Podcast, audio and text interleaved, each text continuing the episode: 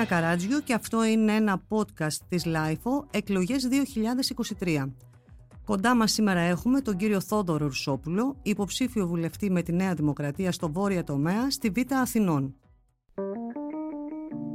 Είναι τα podcast της LIFO.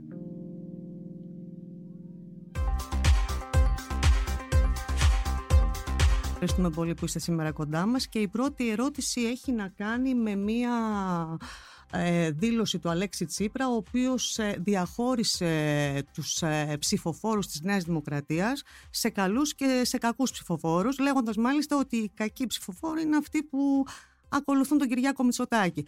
Προφανώς προσπαθεί αυτή τη στιγμή να προσελκύσει κάποιο συντηρητικό ας πούμε κοινό ψηφοφόρων τους δεξιούς ψηφοφόρους, τους οποίους τους θέλει κοντά του. Εσείς πώς ε, κρίνετε αυτή την, ε, αυτό το σχόλιο του Αλέξη Τσίπρα; Μου έρχονται δύο πράγματα στο νου. Το ένα είναι το Ευαγγέλιο της εξοδίου ακολουθίας, της έστι πένης και της πλούσιος, της βασιλεύς και της στρατιώτης κλπ. κλπ.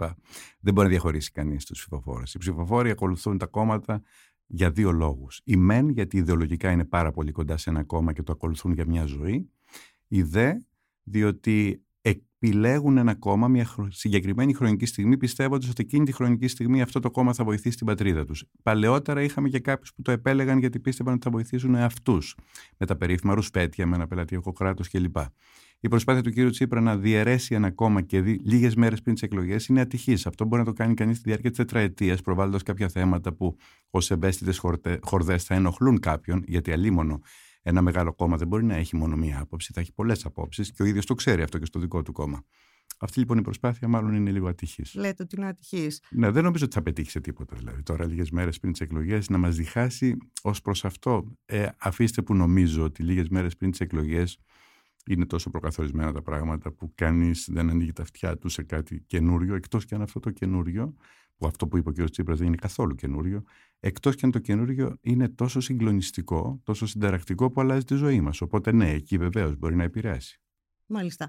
Ήθελα να ρωτήσω κάτι άλλο. Ο κύριος Ευάγγελος Αντώναρος είναι μια διακριτή πολιτική φυσιογνωμία, υπήρξε μάλλον μια διακριτή πολιτική φυσιογνωμία στο κόμμα της Νέας Δημοκρατίας και σήμερα βρίσκεται στα ψηφοδέλτια του ΣΥΡΙΖΑ. Μήπως τελικά αυτό έτσι καταδεικνύει ή επαληθεύει μάλλον καλύτερα το μύθο ότι υπήρχε εκλεκτική συγγένεια μεταξύ Καραμαλή και Τσίπρα; Κοιτάξτε, εγώ έπαψα να είμαι εκπρόσωπος του Κώστα Καραμαλή τον Οκτώβριο του 8 όταν παρετήθηκα. Και όποτε μου έχει γίνει κάποια σχετική ερώτηση, απαντώ πάντα με τον ίδιο τρόπο, δηλαδή ότι δεν είμαι εκπρόσωπος. Ωστόσο, επειδή δεν θέλω να αποφεύγω καμία ερώτηση, θα σας πω ότι όπως υπάρχει κοινωνική κινητικότητα, ενίοτε υπάρχει και πολιτική κινητικότητα. Οι επιλογές του καθενός είναι προσωπικές και είναι σεβαστές. Όμως, εις ό,τι αφορά το συγκεκριμένο, που υπήρξε παλαιός μου συνεργάτης, ο Κώστας Καραμαλής πριν από μερικά χρόνια διευκρίνησε με σαφή δήλωση συνεργατών του προς τον τύπο, η οποία καταγράφει παντού ότι δεν υπάρχει πλέον καμία τέτοια σχέση. Τώρα, έχω ακούσει και εγώ αυτό το αφήγημα ότι δήθεν υπάρχουν εκλεκτικές συγγένειες. Γεννήθηκε κυρίως επειδή ένας άνθρωπος που ήταν στην κυβέρνηση Καραμαλή, δηλαδή ο Προκόπης Παυλόπουλος προτάθηκε από τον ΣΥΡΙΖΑ και έγινε πρόεδρος της Δημοκρατίας. Με τις ψήφους και της Νέας Δημοκρατίας βεβαίως.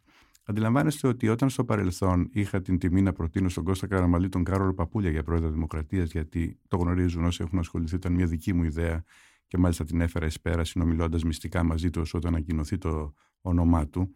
Αυτό δεν μπορούσε να σημαίνει ότι ξαφνικά υπήρχε εκλεκτική συγγένεια του κόμματος του Κώστα Καραμαλή με το κόμμα του Ανδρέα Παπανδρέου.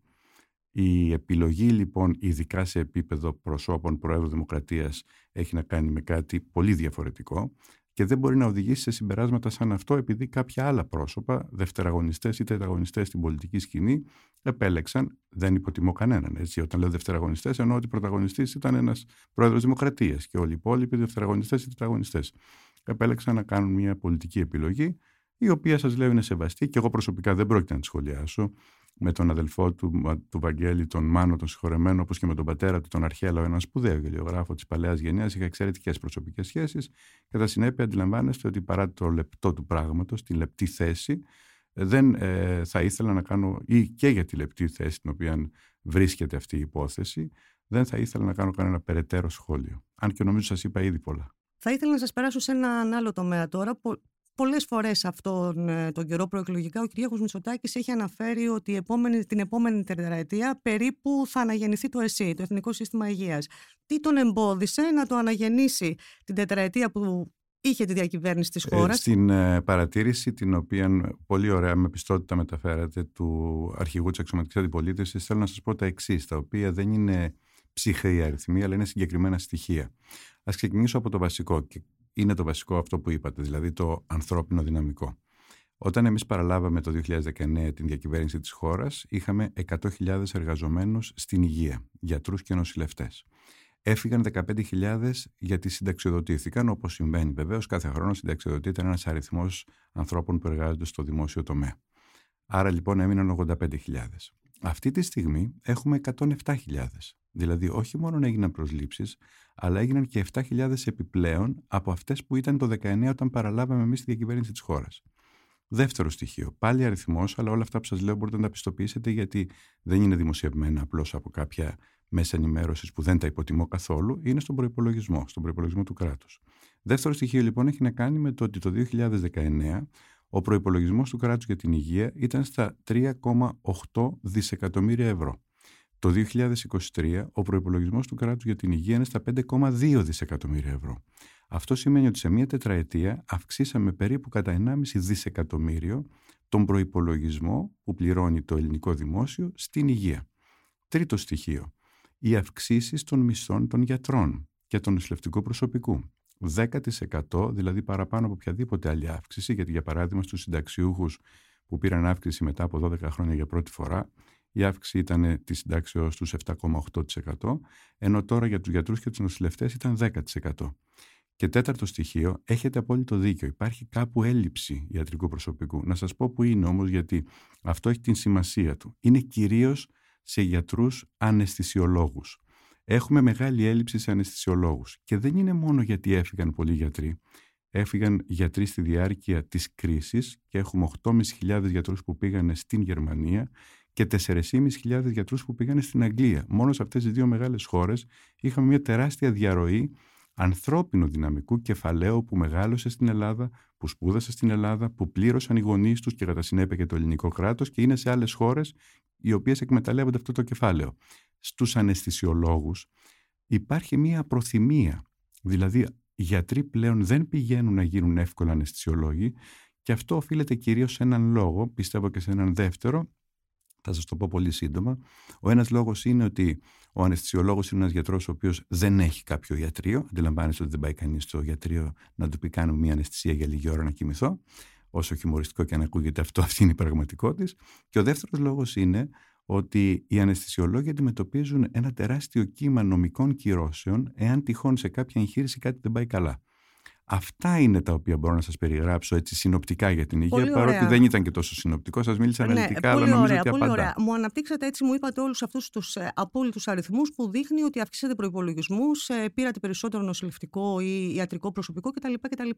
Ωστόσο όμως αυτό φαίνεται ότι δεν είχε κάποια σοβαρή αντανάκλαση στην εξυπηρέτηση του κόσμου αφενός και αφετέρου, ε, εάν έγιναν τόσα πολλά πράγματα, γιατί θα αναγεννηθεί το ΕΣΥ την επόμενη τετραετία; Θα σας πω γιατί. Καταρχάς, δεν φτάνουν οι 107.000 εργαζόμενοι. Εγώ σας είπα συγκριτικά με την προηγούμενη περίοδο, στην οποία είχαμε κρίση οικονομική και το αναγνωρίζουμε, πώς έχουμε πάει τα οικονομικά της υγείας. Θα σας δώσω ένα ακόμα παράδειγμα που απαντάει νομίζω σαφέστερα σε αυτό το οποίο με ρωτήσατε.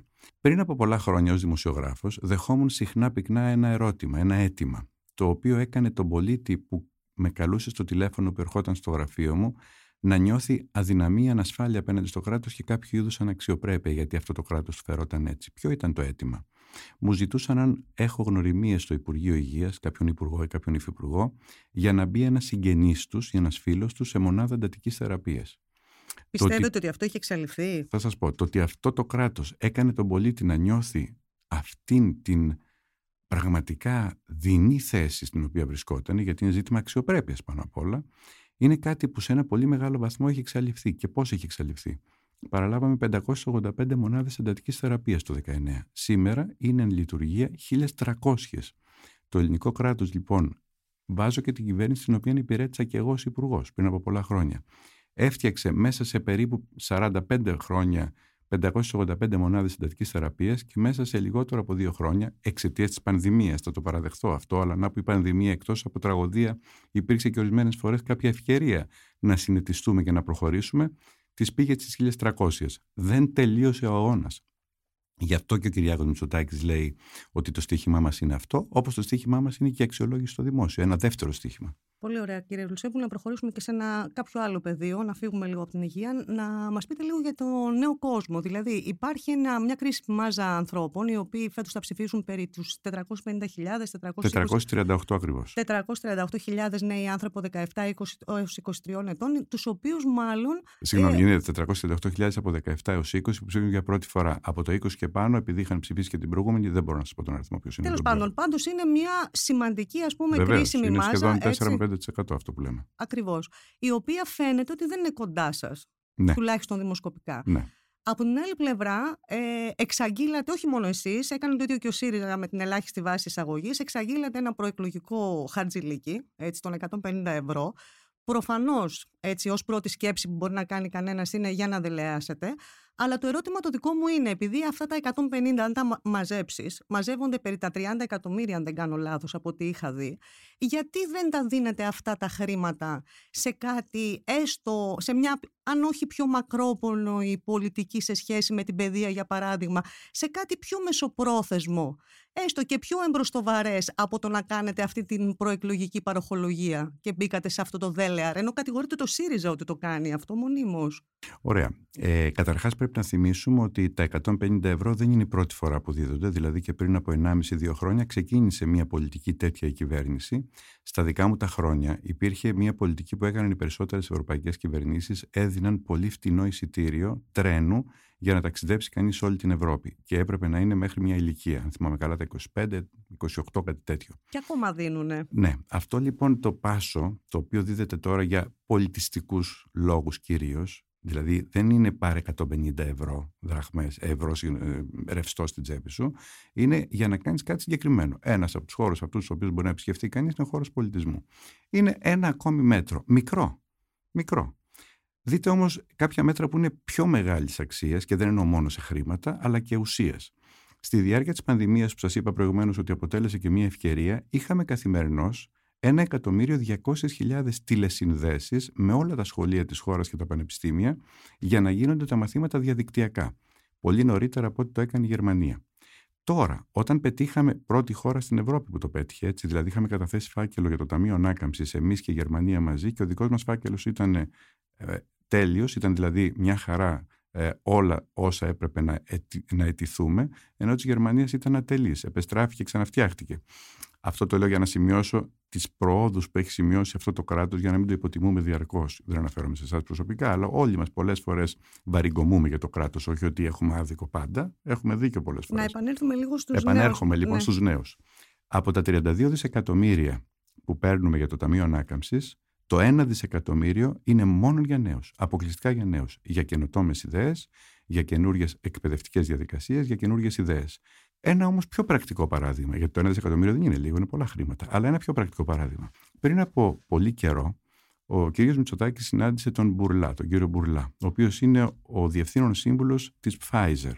Ο κ. Μπουρλά λοιπόν αποφάσισε να επενδύσει στη Θεσσαλονίκη. Όχι γιατί γεννήθηκε εκεί, γιατί όλοι μπορεί να έχουμε γεννηθεί κάπου, αλλά δεν σημαίνει ότι θα πάμε την εταιρεία μας να την βάλουμε σε μια περιπέτεια αν δεν πιστεύουμε στη σταθερότητα μιας χώρας, εν προκειμένου μιας χώρας που είχε αυτή την κυβέρνηση φτιάχνει μία μονάδα καινοτομίας για νέους, η οποία έχει γύρω στους 50 εργαζόμενους. Σήμερα έχει φτάσει τους χίλιους.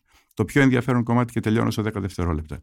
Από τους χίλιους, οι 200, δηλαδή το 20% είναι νέοι brain gain, αυτοί που είχαν φύγει και γυρίσανε. Έχουμε και άλλες πολιτικές για τους νέους, αλλά επειδή βλέπω ότι δεν έχουμε πολύ χρόνο, μάλλον δεν μπορώ να τις αναλύσω. Άρα, ξεκινήσαμε το, το πώς, ας πούμε, δεν, μπορούν, δεν μπορείτε να φουγκραστείτε τις ανάγκες των νέων ε, υπό την έννοια ότι αυτό δεν αποτυπώνεται δημοσκοπικά και πήγαμε στο ότι η Νέα Δημοκρατία έχει κάνει ανάσχεση του brain drain. Ότι Είναι μια μεγάλη γέφυρα αυτό που. Έχει ξεκινήσει, ναι. προσέξτε. Το αν δεν μπορούμε να τις αφουγκραστούμε, θα μου mm. επιτρέψετε να σας πω ότι πιθανώς δεν μπορούν τα περισσότερα κόμματα και δει τα μεγάλα κόμματα. Mm-hmm. Δεν είναι ευχάριστο αλλά είναι μια πραγματικότητα. Και όποιος δεν βλέπει την πραγματικότητα κάνει λάθη. Μπορεί να τη αφουγκραστεί ενδεχομένως κάποιος άλλος. Κάποιος νεότερος, κάποιος πιο επαναστάτης ή κάποιος πιο επαναστατημένος.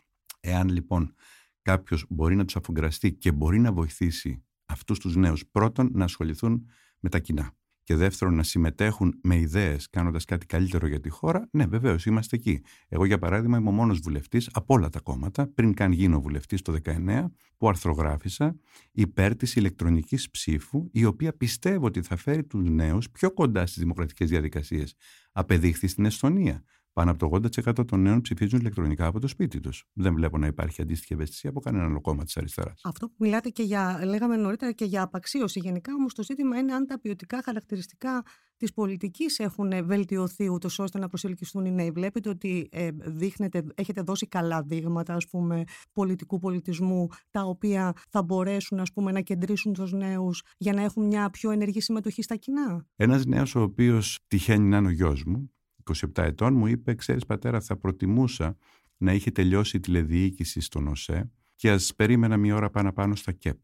Άρα λοιπόν, επειδή η ζωή, όπως και η πολιτική, είναι μία δυναμική λειτουργία και όχι στατική, σίγουρα έχουμε κάνει πράγματα, αλλά όχι όλα όσα θα μπορούσαμε ή θα θέλαμε, γιατί πέσαμε σε δύο τρομερά δυσάρεστες συγκυρίες. Μια πανδημία που κάνει κάθε 100 χρόνια και μια κρίση η οποία είναι σε διάρκεια εδώ και δύο χρόνια και μιλάω για την ενεργειακή κρίση. Είναι, είναι αλήθεια. Άρα έχουμε χρόνο μπροστά μας. Ναι. Ποτέ δεν έχει χρόνο κανένας. Πρέπει να κινείται πιο γρήγορα. Κινηθήκαμε πιο γρήγορα. Δίνουμε μια αίσθηση ελπίδας.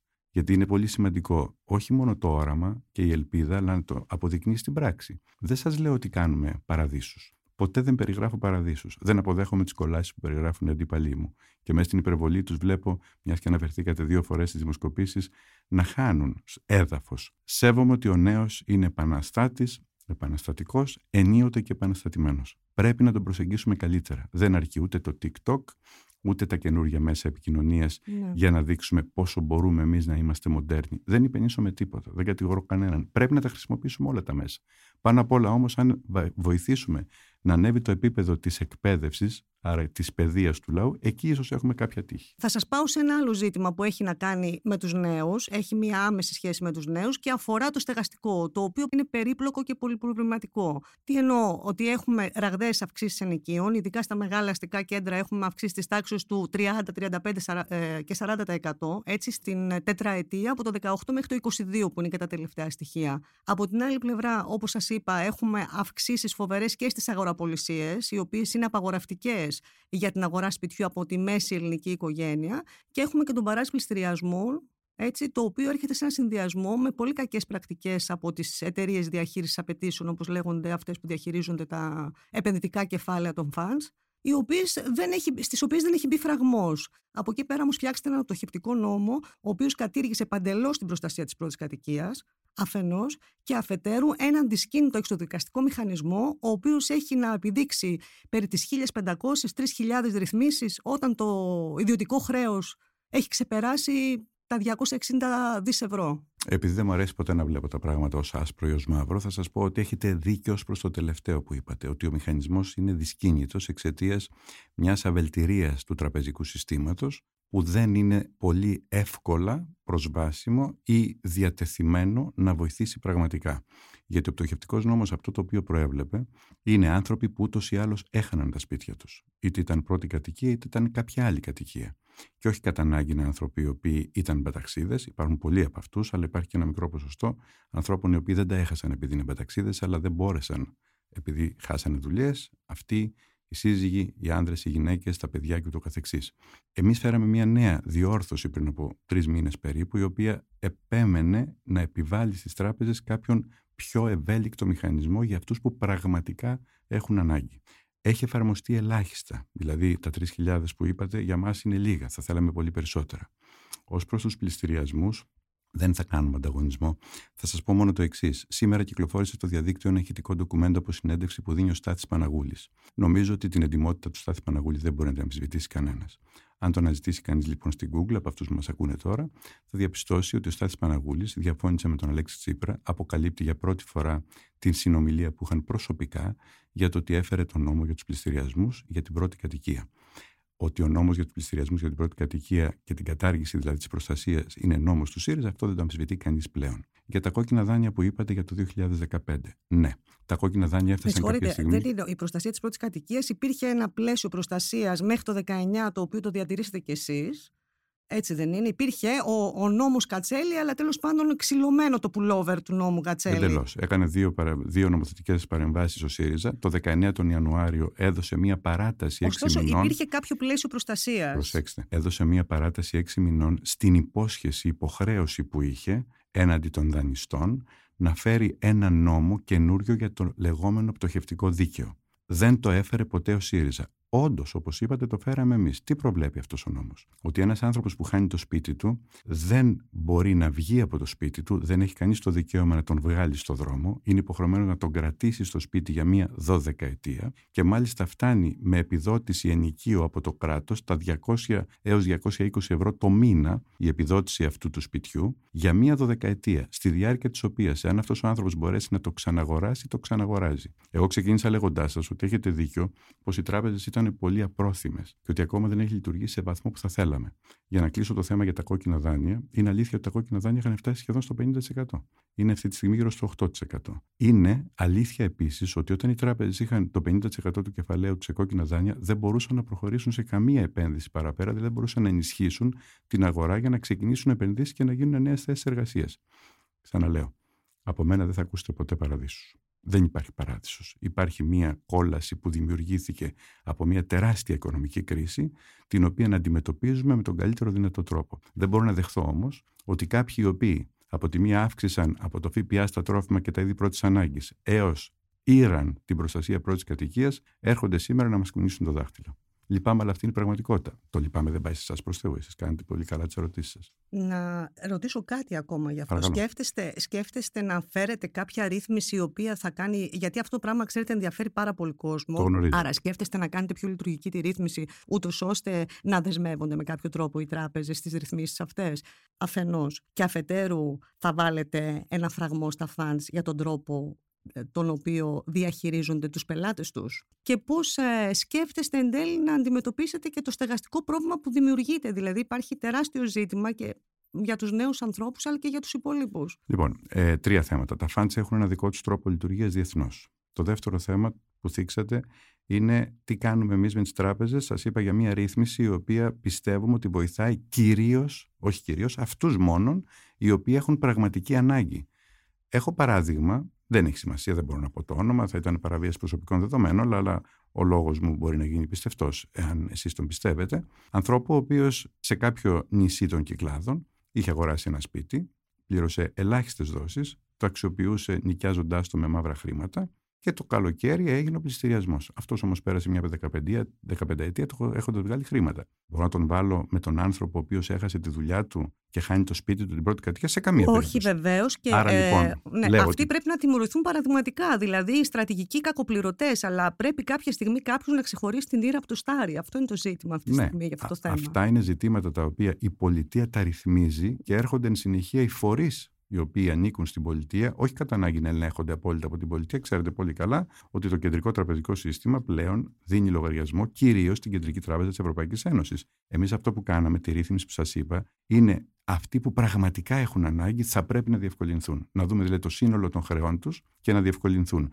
Αυτό επειδή έγινε πριν από τρεις μήνες ως επιβεβαίωση του πτωχευτικού δικαίου που φέραμε προηγουμένως, μέλη να αποδειχθεί στην πράξη αν μπορεί να γίνει δεν είμαστε εναντίον των ρυθμίσεων, των όποιων καινούριων ρυθμίσεων. Για την, ε, τα ενίκια που είπατε. Είναι αλήθεια ότι έχουν ανέβει πάρα πολύ τα ενίκια. Είναι αλήθεια ότι οι νέες γενιές ταλαιπωρούνται. Εξίσου αλήθεια είναι ότι κάναμε ένα καινούριο πρόγραμμα που ζευγάρια έως 39 ετών μπορούν να πάρουν είτε άτοκο είτε με πολύ χαμηλό τόκο δάνειο για να αγοράσουν ένα σπίτι, ουσιαστικά πληρώνοντας το ενίκιο ως δόση δανείου για ένα σπίτι που θα τους ανήκει εν τέλει. Είναι μια προσπάθεια. Είναι μια απόπειρα να βοηθήσουμε την νέα Θέλουμε πολύ διότι με βάση τον, καταστατικό, τον κανόνα, όχι καταστατικό χάρτη του ΟΗΕ, με τον κανόνα του ΟΗΕ πριν από λίγες ημέρες σε έρευνα που έγινε, έρευνα μελέτη για το μέλλον του πλανήτη, στον 21ο αιώνα, στα τέλη του 21ου αιώνα, ο πλανήτης θα έχει 10 δισεκατομμύρια πολίτες, κατοίκους συγγνώμη, και η Ελλάδα θα έχει 1.200.000 λιγότερους κατοίκους. Η χώρα μας φθήνει. Ένα από τα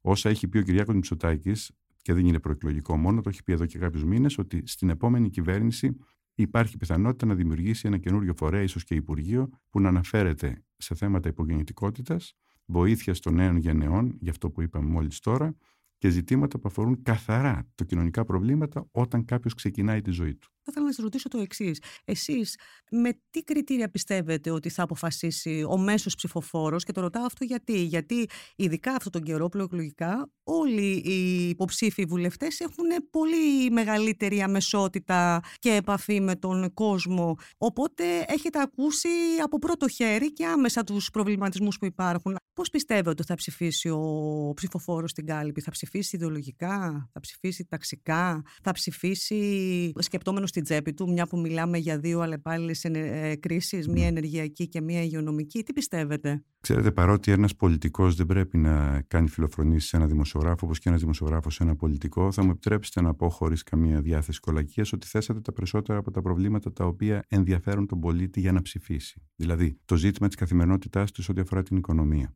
Το ζήτημα της καθημερινότητάς του ό,τι αφορά τις δουλειές το ζήτημα της ελπίδας για δουλειές. Εγώ πιστεύω, γιατί και εσείς και εγώ όταν ξεκινήσαμε να εργαζόμαστε, δεν ξεκινήσαμε με πολύ υψηλούς μισθούς. Αλλά πιστεύω ότι η διαφορά η δική μας από τη σημερινή είναι ότι εμείς είχαμε μία αίσθηση δικαίωσης σιγά-σιγά, ανεβαίνοντας σκαλοπάτι-σκαλοπάτι στη δημοσιογραφία που επέλεξα κι εγώ και εσείς, ή σε όποια άλλη δουλειά έχει επιλέξει κάποιος που μας ακούει τώρα. Φοβούμαι ότι η νέα γενιά, και γι' αυτό και αντιδρά με έναν τρόπο ο οποίος είναι χαρακτηριστικός της νέας γενιάς, έχει πολλές φορές μία αίσθηση του ματέου. Δηλαδή δεν έχει την ελπίδα ότι αυτό που κάνει θα αναγνωριστεί, θα αξιολογηθεί και θα πάει παραπάνω. Έχει μια αίσθηση ακόμα, παρότι έχουν αλλάξει πολύ οι κοινωνικές δομές, ότι στην Ελλάδα υπάρχουν διαφοροποιήσεις και ότι στην Ελλάδα υπάρχουν ο γνωστός του γνωστού που θα βοηθήσει κάποιον.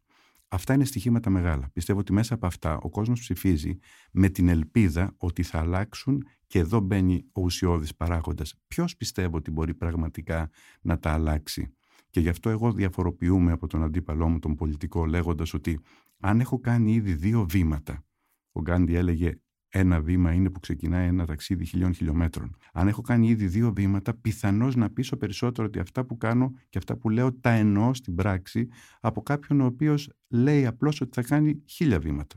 Άρα κύριε Ρουσόπουλε, σε σχέση με όλα αυτά που μας αναπτύξατε για το πώς θα ψηφίσει ο κόσμος στις κάλπες, καταληκτικά τι θα μας λέγατε; Ότι είναι όλα αυτά που είπατε με τη διαφορά που είπα στο τέλος. Ότι δηλαδή ποιον εμπιστεύεσαι περισσότερο ότι αυτά που σου λέει θα τα κάνει πράξη; Νομίζω ότι αυτό είναι τελικά το σημείο υπεροχής που έχει η Νέα Δημοκρατία από το ΣΥΡΙΖΑ. Διότι όταν ένα κόμμα έχει κυβερνήσει και σου έχει πει θα κάνω αυτά και έχει κάνει τα μισά ή έχει κάνει τα εντελώς αντίθετα, ξέρετε, θυμούνται όλοι ότι και το αφορολόγητο αντί να αυξηθεί μειώθηκε και πολλοί φόροι, δεκάδες φόροι μπήκανε αντί να μειωθούν, η υπερφορολόγηση έγινε. Όταν λοιπόν έρχεται ο αρχηγός αντιπολίτευσης σήμερα και λέει: Εγώ θα μειώσω τους φόρους, που έχει αυτός αυξήσει, ή θα αυξήσω το αφορολόγητο, που έχει αυτός μειώσει, και έχεις από την άλλη πλευρά μια κυβέρνηση που σου λέει: Σου υπόσχομαι αυτά, τα κοστολογώ στα 9 δισεκατομμύρια, τον αντίπαλό μου τα κοστολογεί στα 83.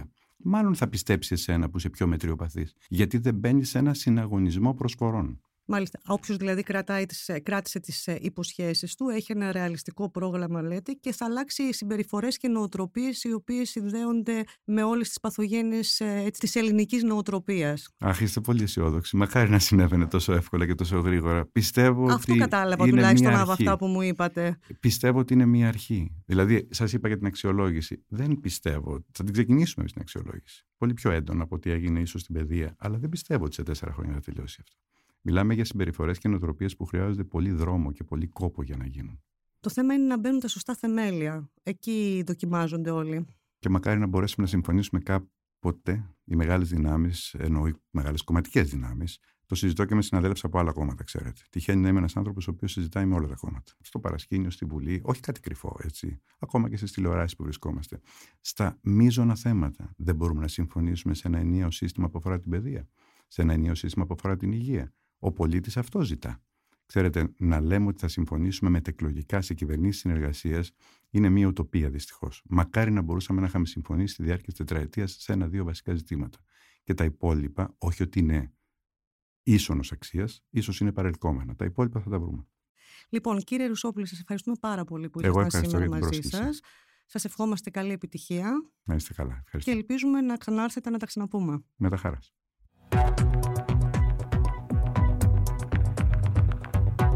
Είμαι η Ντίνα Καράτζιου και μόλις ακούσατε ένα podcast της LIFO Εκλογές 2023. Καλεσμένος μας σήμερα ήταν ο κύριος Θόδωρος Ρουσόπουλος, υποψήφιος βουλευτής με τη Νέα Δημοκρατία στο βόρειο τομέα στη Β' Αθηνών.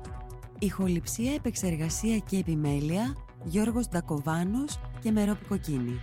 Ήταν μια παραγωγή της LiFO. Είναι τα podcast της LiFO.